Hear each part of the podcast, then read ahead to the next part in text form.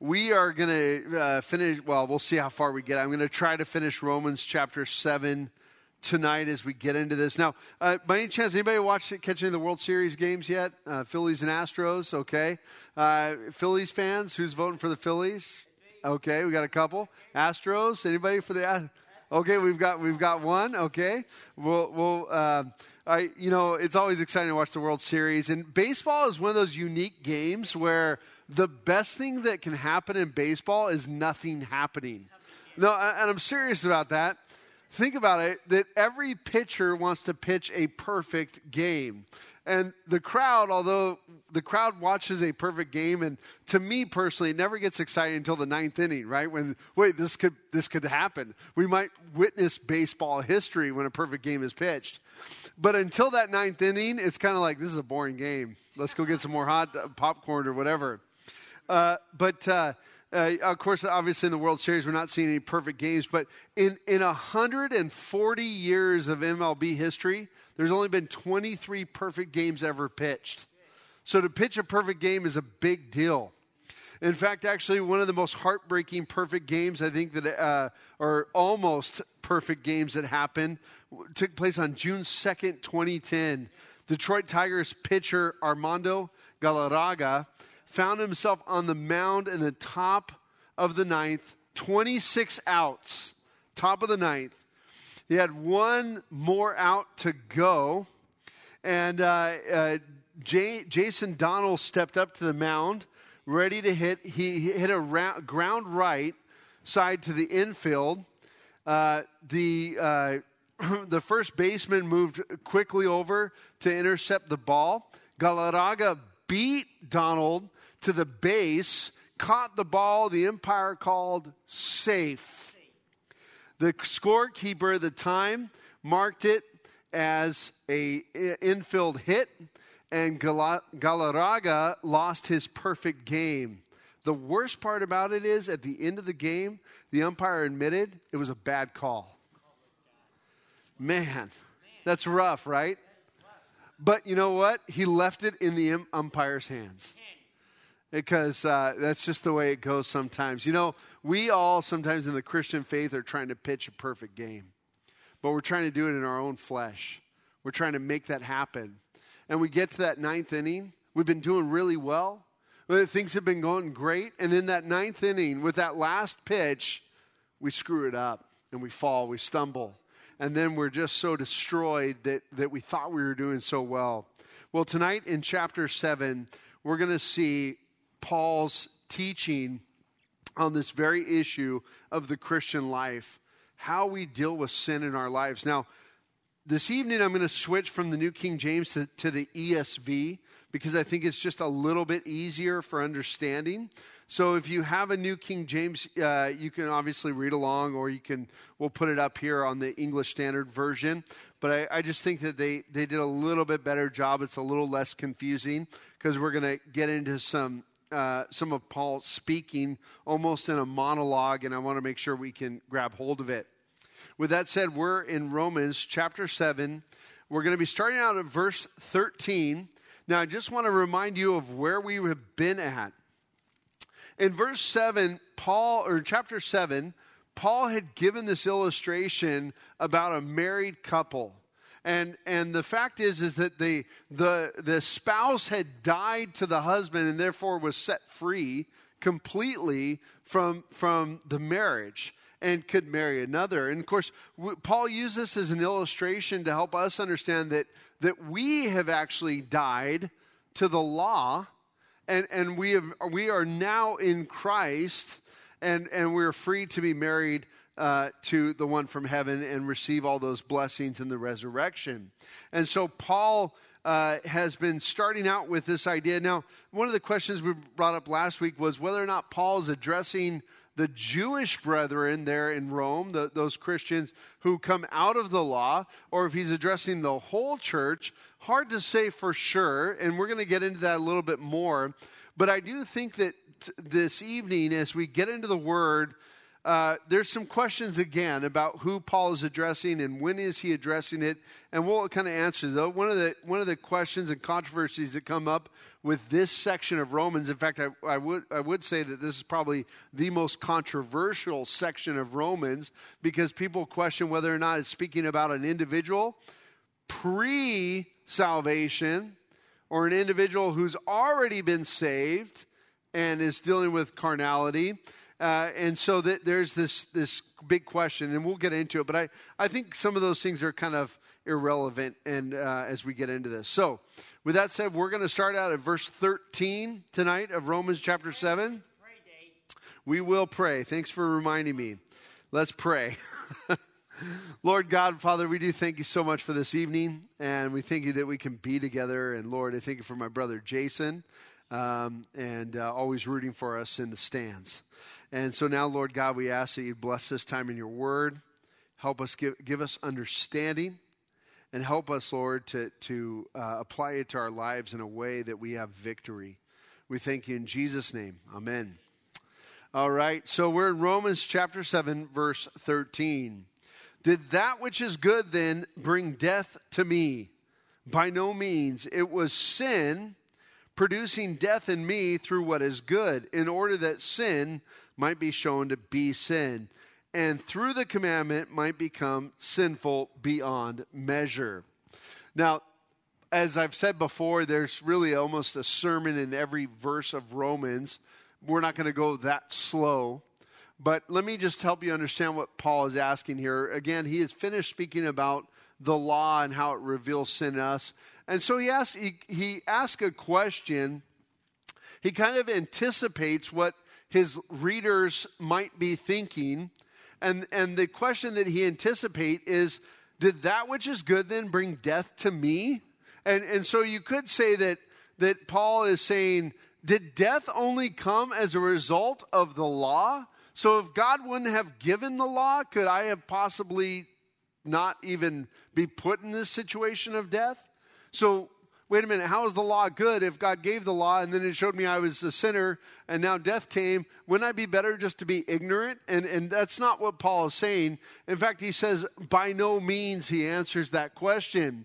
And so what he says is that with or without the law, sin was producing death in me through what is good. And basically, the idea, which we've already seen earlier in Romans, is that just because of our sin nature, even just having an understanding of what is good, we still sin. And so the law being good only amplifies, or I should say, shines a brighter light into how, how much of a sinner we are. So, in order that sin might be shown to be sin, and through the commandment might become sinful beyond measure. And so, when we, when we understand that sin is sin, and we go out and we do, maybe as a carnal person, that thing which which we just do naturally, even though it's sinful. Maybe, maybe we talk about somebody, we gossip, we don't even know it's a sin, but yet we hear the law, and the law explains something to be a sin. We, we recognize that we haven't been loving our neighbor as we should. Now it's just amplified. It, it even more shows the, the, the, the sin in exceeding measure. Okay, so so in, in, a sense, you could say that the law is a measuring tape for your sin, or the law is a flashlight on your sin and really revealing how dirty it is, okay? Uh, and that, that's really what it comes down to. And so Paul's saying, don't say the law is evil.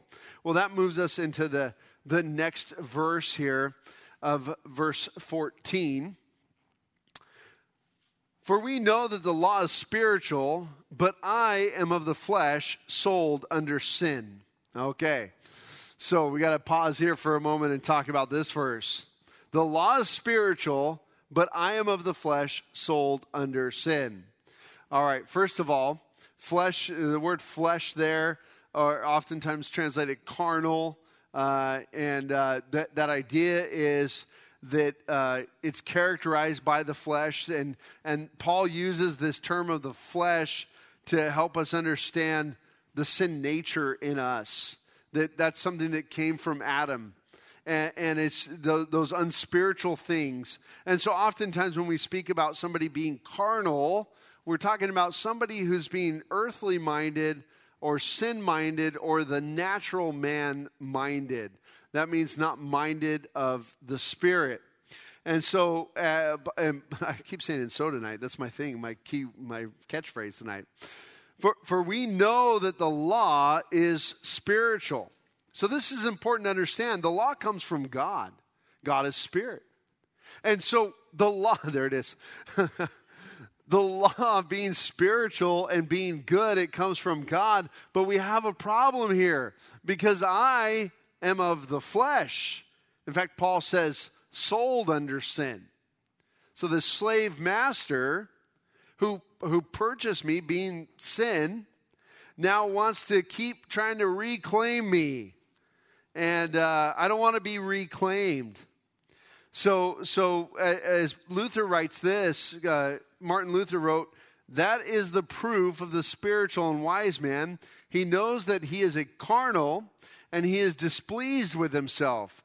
Indeed, he hates himself and praises the law of God, which he recognizes because he is spiritual.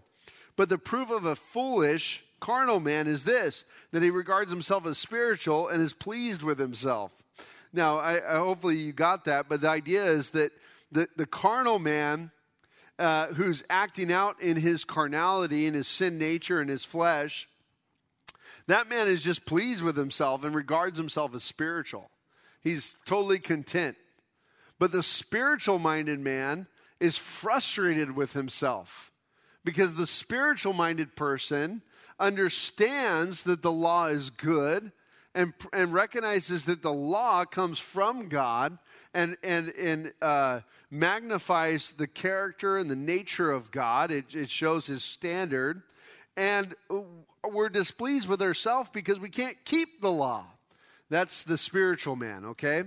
And so that's where Paul is in this predicament here of, okay, the law is spiritual. I'm of the flesh, sold under sin.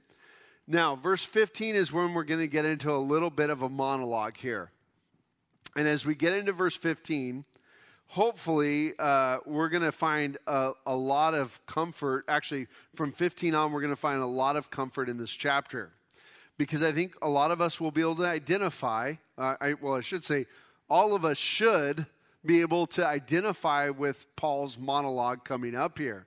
Because we know that we've trusted in Jesus Christ we know positionally we stand before Christ, right? We've already been through that earlier on in Romans. We've trusted in Him. We've been forgiven of sin. We've, we already understand that we've, we're dead to the law. We're dead to the old way. We're dead to the sin nature, and positionally we're before Christ. But let's talk about our experience. Our experience doesn't give us the same.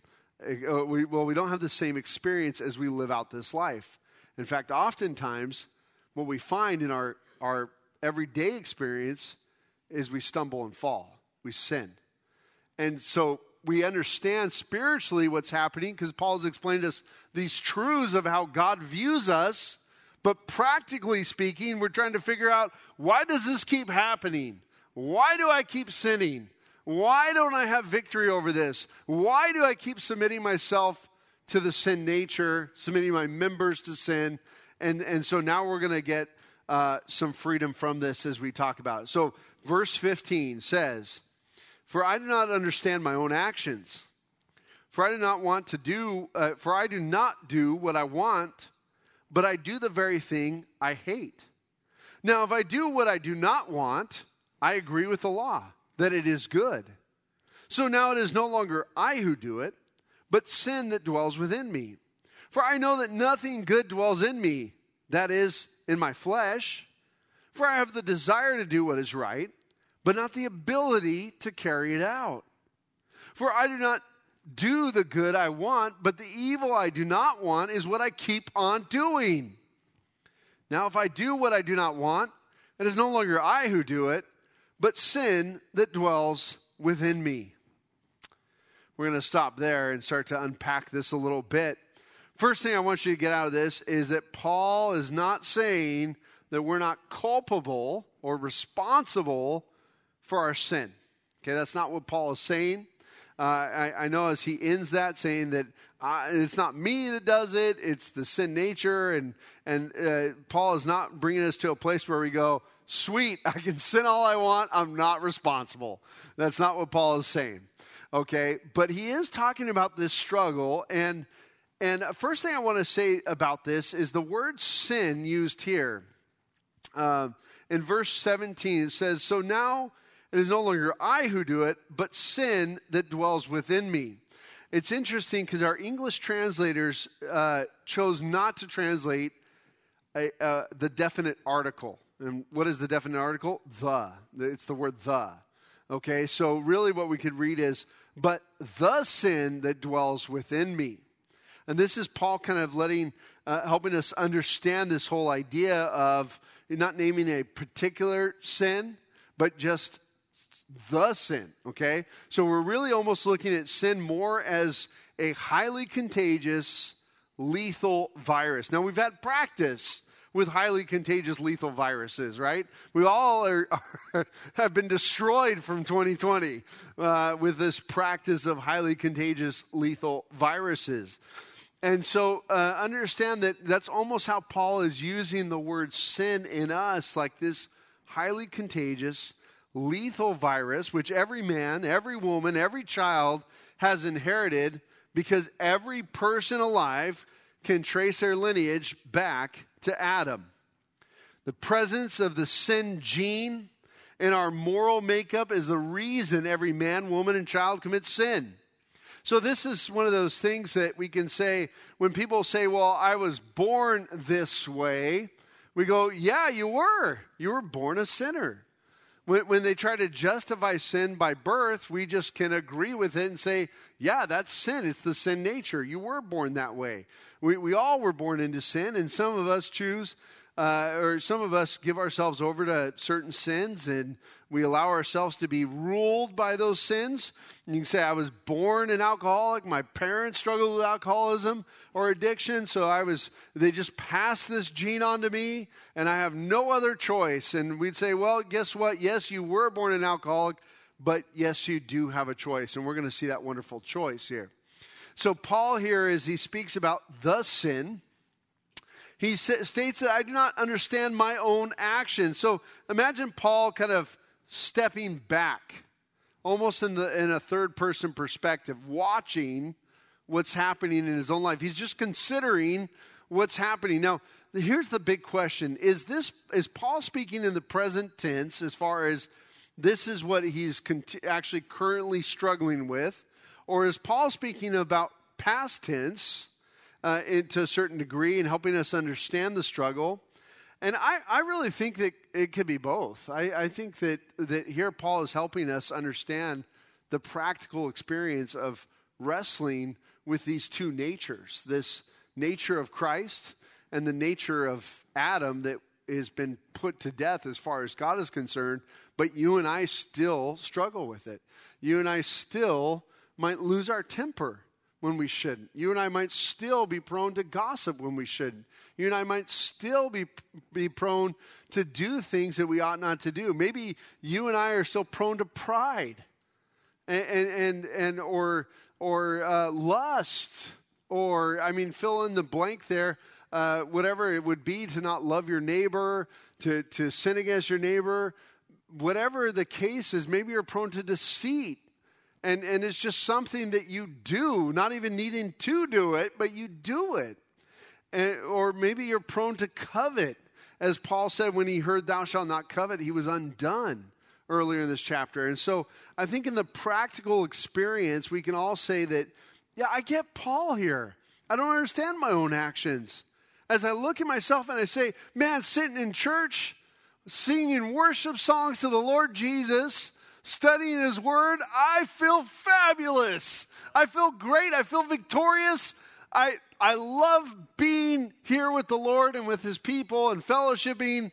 And then we get on the road and go home, and who knows what happens, right? Or who knows what happens tomorrow. And we, we feel that in that practical experience, if we were to step back and look and go, I don't even understand my own actions. When I left church Sunday night, I was feeling really spiritual. In, felt, uh, in fact, I felt equipped and ready for battle, and then man, I just lost it.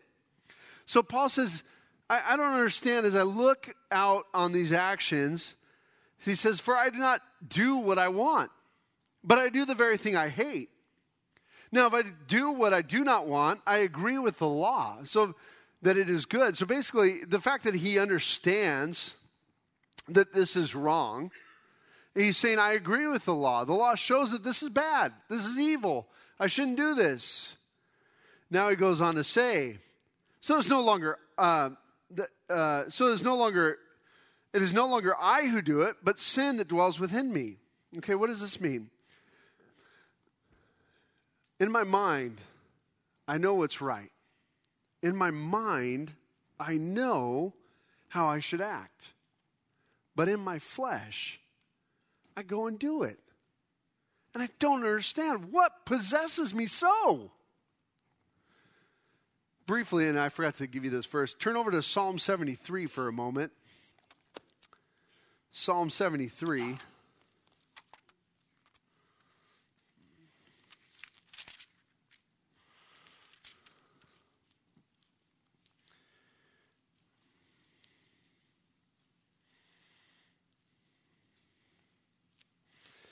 Um, I forgot the verse reference here in Psalm 73. As David writes, or sorry, um, as Asaph writes, uh, and he speaks about just the the uh, he what he's speaking about is how he was enticed by the wicked, and it, how it seems like they're prospering, and he he basically states that he almost stumbled, but as he goes on in this psalm, he says Verse, oh man, I lost my place here. Okay, sorry, one minute. I got to change versions real quick. Give me one minute here. I apologize here. Psalm 73. Stay in Psalm 73. We'll get there. Uh, my bad here.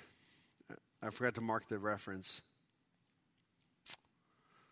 Uh, Psalm 73. There we go. Here we go. And then. you guys all waiting eager anticipation here. I'm almost there, Jason. I'm getting there. I'm, this is so, yeah, okay. There we go. I got it. Okay.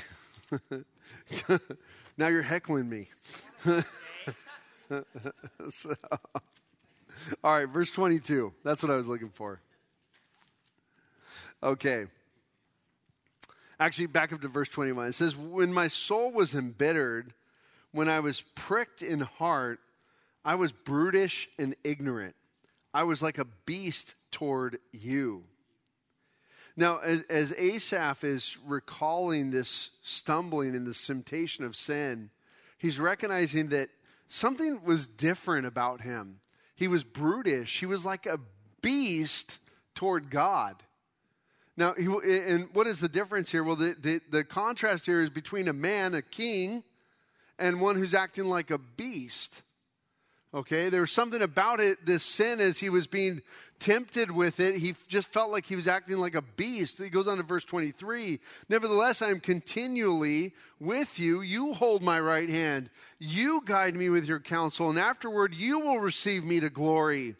Whom have I in heaven but you? And there is nothing on earth that I desire besides you. My flesh and my heart may fail, but God is the strength of my heart and my portion forever and we'll stop there. And so Asaph, as he's recalling this, this temptation, this, this uh, enticing sin to, to, to almost uh, want to be like those who were wicked and, and just pursue after riches and all these things, he, he's saying that something was messed up in his head. Something was wrong where he was acting more like an animal and less like a man of God. And that's really where we, what we experience in the practical way of sin is it just seems like our wits, our mind, our ability to think just goes away. And we lose it. And depending on the depth of the sin and, and the nature of the sin, it can get from bad to cr- total loony bin crazy, where you ask a person, What were you thinking that that would turn out good? And they can't give you any answer. It's like when you speak to a child uh, and they've done something and they think they can get away with it, and you catch them and they just can't even understand why they've done it. So, so Paul writes here in verse 17, uh, it's, it seems like it's no longer I who do it, but the sin that dwells within me. Again, he's not ca- saying we're not culpable. He's just saying he's recognizing this nature. Verse 18, for I know that nothing good dwells in me, that is, in my flesh. Okay, that's key there, sarx. Uh, so nothing good dwells in me that is in my flesh. For I have the desire to do what is right, but not the ability to carry it out. Now, we're not talking about being filled with the Spirit. Obviously, if the Spirit of God dwells in us, that is good. The Holy Spirit dwelling, indwelling in the believer is very good. But what Paul is saying is, in my flesh, there's nothing good that dwells in me. Verse 19, for I do not do the good I want, but the evil I do not want is what I keep on doing. Now, if I do what I do not want, it is no longer I who do it, but sin that dwells within me. And we'll see where he's going with this. But the sin nature, as we struggle with it, as we wrestle with it, we find that it has, can at times have great influence over the believer. And this is what sometimes is hard to square as we try to be holy and we try to be pure and we try to be set apart to God, uh, that we find ourselves almost at a loss sometimes and ready to throw up our hands. And we'll come up with the answer in just a moment. Constable, the preacher writes, Paul's sinful human nature influenced him to such an extent that he found himself volitionally doing or approving the very things that he despised intellectually. This caused him to marvel, and we all identify with him. Now, consider this. You yourself would say the same thing that intellectually you would understand that no, I would I don't want to do that. I don't want to treat people without love. I don't want to slander people. I don't want to gossip about people. I recognize that God's word says this is evil. Now, if you don't recognize that God's word says sin is evil and, and particular types of sin, well, that's a whole other issue altogether. But the spiritual minded person recognizes that, hey, this it's wrong to lust. It's wrong to commit adultery. It's wrong to fight or be a brawler. It's wrong to be a drunkard. I recognize that. I wouldn't give myself over to that. But then the sinner, uh, the, the, the person finds themselves volitionally doing that thing. And we go, what is wrong with me? I don't understand this. And so, Paul, as he's speaking about this problem, this contrast in us, he starts to say, It is no longer I who do it, but sin that dwells in me. He recognizes that as he sins, he acts against his nature. Remember, what is the new nature? It's that in Christ. We've been born again. We've put the flesh to death, right? And so we, we put the old man to death. And so we have this new mind. We've been given the mind of Christ. We have the new nature, but we still have problems at war with that old nature, it seems, or with the flesh. And the new man is in Jesus Christ. So the Christian finds him or herself uh, that, that we have to own up to our sin.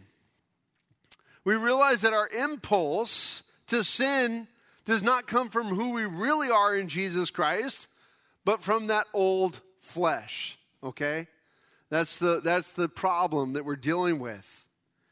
Okay? And so, Paul, as he begins to say this, we get to verse 20, and he writes, Now, if I do what I do not want, it is no longer I who do it, but sin that dwells within me. Okay? We've, we've kind of heard that.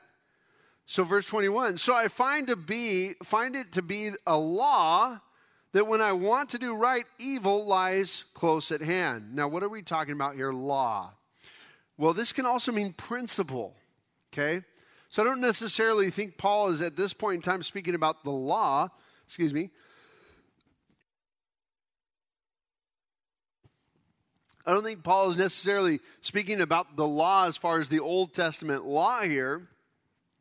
But he's saying, I, I find it to this principle ha- at work happening that I'm struggling with.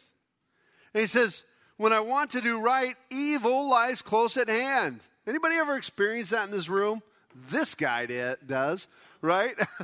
uh, you can have every intention to do something, and then you find yourself doing the opposite, right? It's the, it's the uh, hammer and thumb principle, right? The, the preacher working on the roof of his house, and the little boy standing there just watching the preacher nail, nail the, the roofing shingles. The preacher says, Oh, uh, do, do you need something? No. Okay. And he just keeps working away. And then, and then the, the preacher just doesn't understand why this little boy is just standing there watching. It's the most boring work in the world. And finally, the preacher says, Boy, why are you standing here? He's like, Oh, I just want to see what happens when you hit your thumb. Right? it's just the, the hammer and the thumb thing. You, you know, uh, we, we know the good we want to do, but we find that evil lies close at hand. For look at verse 22 For I delight in the law of God in my inner being. We can all delight in the law of God. When we read the Ten Commandments, we realize that the Ten Commandments are not keeping us from a good life. In fact, actually, when we look at the Ten Commandments and we say, Would I want anybody doing these things to me? Would I want anybody stealing from me? No, I wouldn't want that. Would I want anybody taking my wife or, or anybody giving uh, false testimony against me or anybody stealing my things? No, I, I, I wouldn't want that at all. Would I want my children to be rebellious and speaking against me and doing things against me in my household? No, that sounds like a nightmare. I'd want my children to honor me as their father. We, we can go through the Old Test, the, the, the law of God and go, these things are all really good. In fact, not only are they good for me, they're good for you, they're good for our society and our community. Uh, these things promote the good life. So we can all say that we delight in the law of God. The law of God is not inhibiting us, it's not stealing from us the good things, it's actually keeping, uh, giving us the good life. And so in our inner being, we rejoice, we delight in it.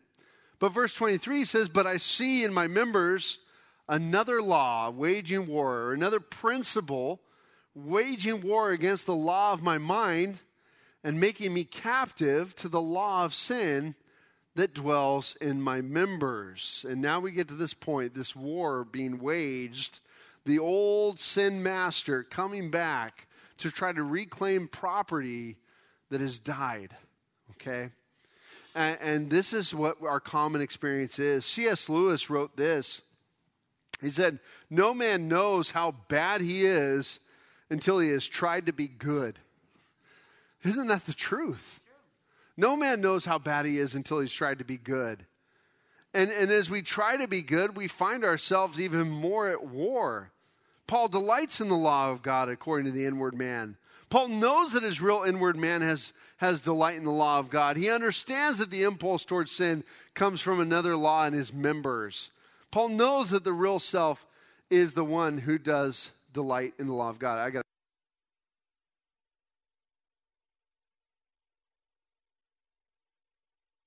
I'm, I'm back on. him. yeah. Well, there you go. Tonight's tonight's a night, man. I got to explain that one to my wife. so. Okay, now I smell really much, a lot like coffee. I've got it all everywhere. All right. Like I said, that which I don't want to do, I find myself doing. I am the illustration tonight. so, so there we go. All right. the old man is not the real Paul, though. And that's what's important. The old man is dead. The flesh is not the real Paul. And that's where Paul's coming to. The flesh is destined to pass away. That, that, that's what's going to happen. And what we're going to see is when we, we take part in the resurrection, that wonderful resurrection, the fullness of that victory we have will be finished. And so, as we walk in this life, we're going to feel this struggle, this tension. Certainly, we don't just give ourselves over to, to the law, but what we can find is there's a better solution. And this is where Paul goes in verse 24. He says, Wretched man that I am, who will deliver me from this body of death? And that's important. Paul doesn't say, How will I be delivered from this body of death? What must I do to deliver myself from this body of death? Paul doesn't ask those questions. He says, Who will deliver me from this body of death? And Paul's onto something there. He's asking the right question. Just for a moment, I want you to, I'm going to read this, to, this passage to you one more time, starting at verse 15. And I want you to listen for all the I and me words, those first person words. Here we go. For I do not understand my own actions. For I do not do what I want to, I want, but I do the very thing I hate. Now, if I do what I do not want, I agree with the law that is good. So now it is no longer I who do it, but sin that dwells within me. For I know that nothing good dwells in me, that is my flesh, for I have the desire to do what is right, but not the ability to carry it out. For I do not do the good I want, I want, but the evil I do not want is what I keep on doing. Now, if I do, do what I do not want, it is no longer I who do it, but sin that dwells within me.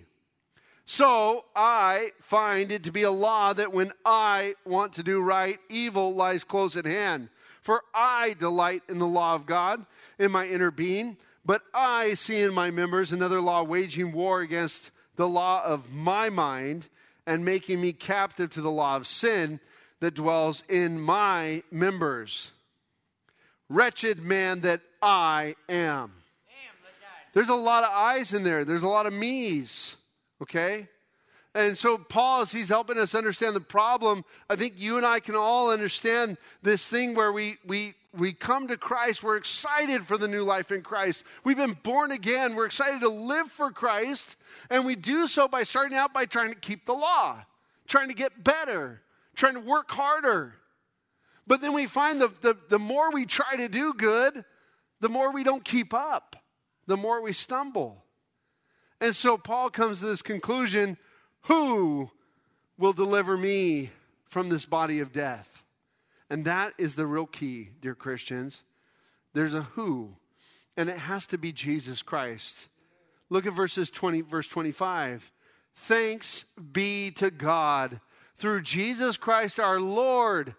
So then I myself serve the law of God with my mind but with my flesh I serve the law of sin. What Paul is saying here is he recognizes that this is not a salvation issue. This is a walking with Christ issue and a dependency on Christ issue. It's no longer he that can do it in his flesh. He's got to just surrender that flesh. It's done. It's over. I'm surrendering that in my mind. I'm focused on Christ. And now I just walk with Christ. I draw closer to Christ and I look to Christ for the victories. And that's where we're going in chapter 8.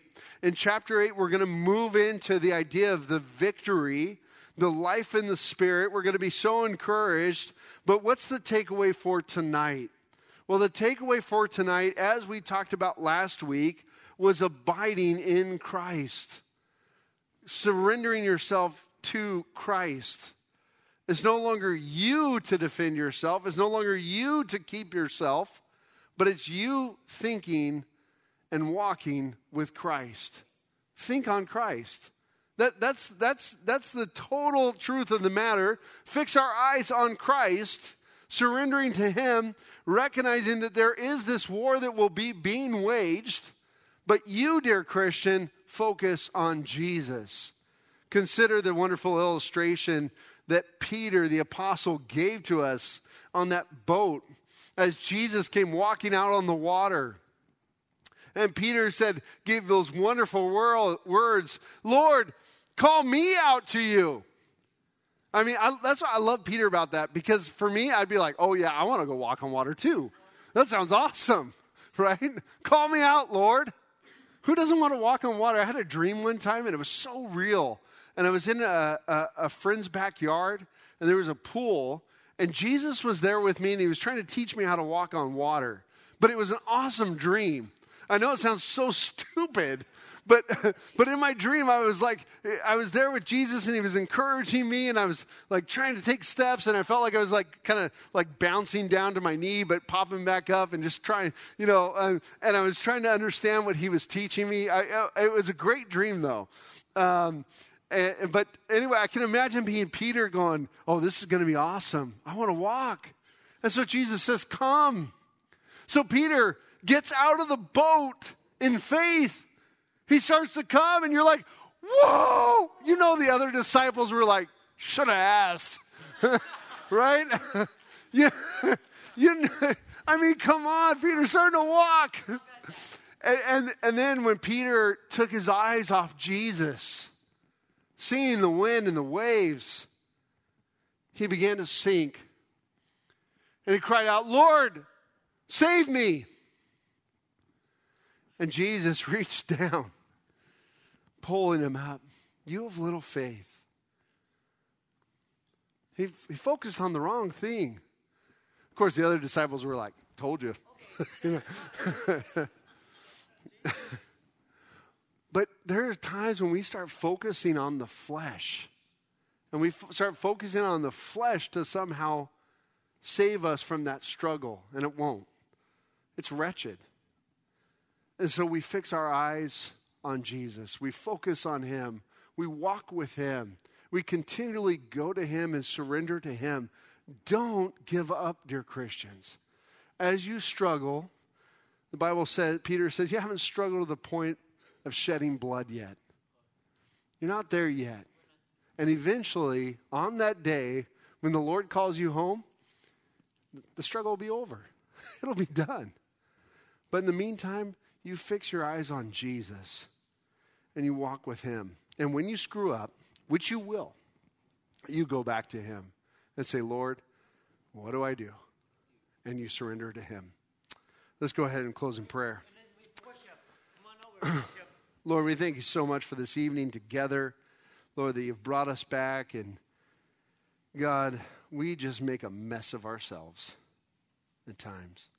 Lord, forgive us for the times that we thought we could be holy, that we could accomplish this on our own. And so, Lord, we humbly come before you and we ask for your forgiveness. Lord, we surrender ourselves before you and say, Lord, teach us. We're ready to learn from you. We want to know you. Lord, some of us in this room have been struggling with sin. You just give that to the Lord Jesus now. Just confess it to Him. Lord, I'm tired of fighting. Lord, I want to have victory over this. But no matter what, I'm going to continue focusing on you.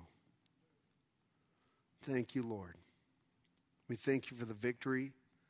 We thank you that we can know that our lives are hidden away safe with you. Transform us, dear God. We give this, this last song to you. May our praise just magnify the work that you've done in our lives. We pray this in Jesus' name. Amen. I want to end with this. Uh, Asaph, as he finished up his psalm, he, he writes this. He says, But for me, it is good to be near God. I have made the Lord God my refuge, that I may tell of all your works. The Lord God should be our refuge. And as we walk this week in Him, you just draw near to Him and you let Him be your refuge.